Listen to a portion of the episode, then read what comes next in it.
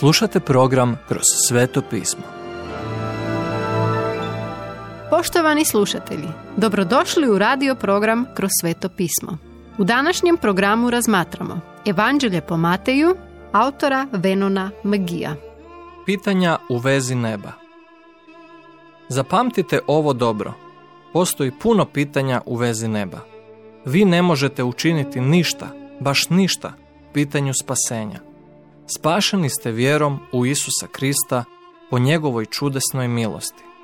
Međutim, vašu nagradu na nebu određuje ono što radite ovdje na zemlji. Izgleda da smo to izgubili iz vida. Kakvo mjesto pripremate za sebe? Ivanova Jakovljeva majka je zatražila od Isusa uslugu. Reci da ova moja dva sina u tvome kraljevstvu sjede uza te, jedan tebi s desna, drugi s lijeva. U bilo kojem drugom trenutku možete ispričati majku za tako ambiciozan zahtjev. No, Isus joj je dao do znanja da ne razumije što je zatražila. Ta časna mjesta dodjeljuje Otac svakome prema njegovoj nagradi. Gospodin je to razjasnio primjerom da onaj tko hoće biti najveći bude poslužitelj, da zauzme najniže mjesto. Rekao je to kada su krenuli prema Jeruzalemu, gdje će on dati život svoj kao otkupninu za mnoge. Pobjedonosan ulazak. Kad je Gospodin tjedan dana prije smrti ušao u Jeruzalem, došao je u novoj ulozi. Prije toga ušao je tiho u grad kroz ovčja vrata kroz koja su dovodile životinje na žrtvu. Ali ovaj puta nije bilo tako. Sada on dolazi kao kralj, a oni koji su s njim prepoznaju da radi veoma važnu stvar. Ništa ne može biti odvažnije i poniznije nego jahanje na magaretu, što je rezervirano za kraljeve. Magarac je bio životinja mira, dok je konj bio životinja rata. Isus je došao u Jeruzalem dajući sebe za kralja, poniznog kralja ispunjavajući Zahariju devet devet. Isus je kraljevski prilazio križu. On posljednji put poziva Jeruzalem da razmotri njegove tvrdnje. Bila je to prilika da ga prihvate ili odbace. Ovog puta Isus je došao u Jeruzalem kao svećenik, kao kralj, kao prorok. Ovo nije pobjedonosan ulazak, jer je on na putu do križa da umre za naše grijehe.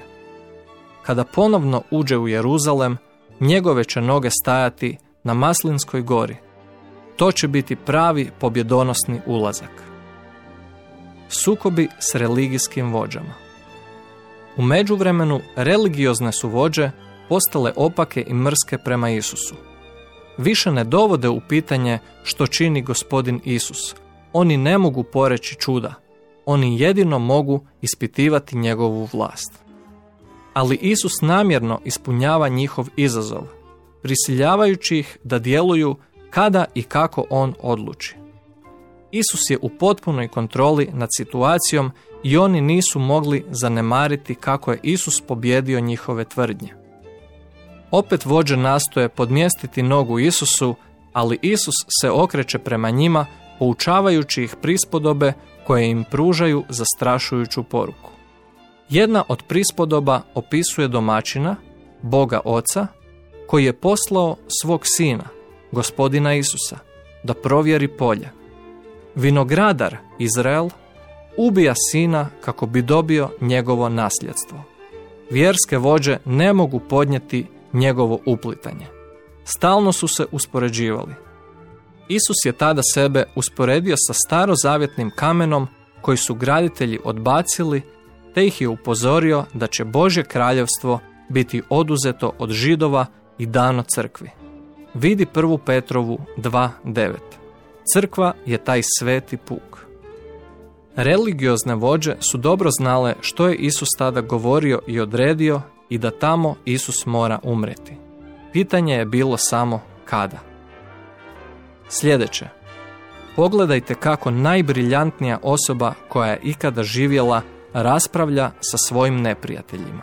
Poštovani slušatelji, emisiju Kroz Sveto pismo možete slušati svakoga dana od ponedjeljka do petka na City radiju na frekvenciji osamdeset osam zarez šest megaherca na području Velike Gorice, odnosno Zagrebačke županije i na sto četiri zarez devet megaherca za područje dijela općine Lekenik, odnosno Sisačko-Moslovačke županije. Pozivamo vas da nas posjetite na mrežnom mjestu t t b točka t w r točka org i w w w točka kršćanski radio točka org gdje možete poslušati dužu verziju programa Kroz Sveto pismo. Ukoliko nemate Novi Zavjet i želite besplatan primjerak ili nam se želite javiti, pozovite nas na nula devet sedam šest tri pet osam dva osam četiri ili nam pišite na e-mail adresu kršćanskiradio at gmail točka com. Do slušanja.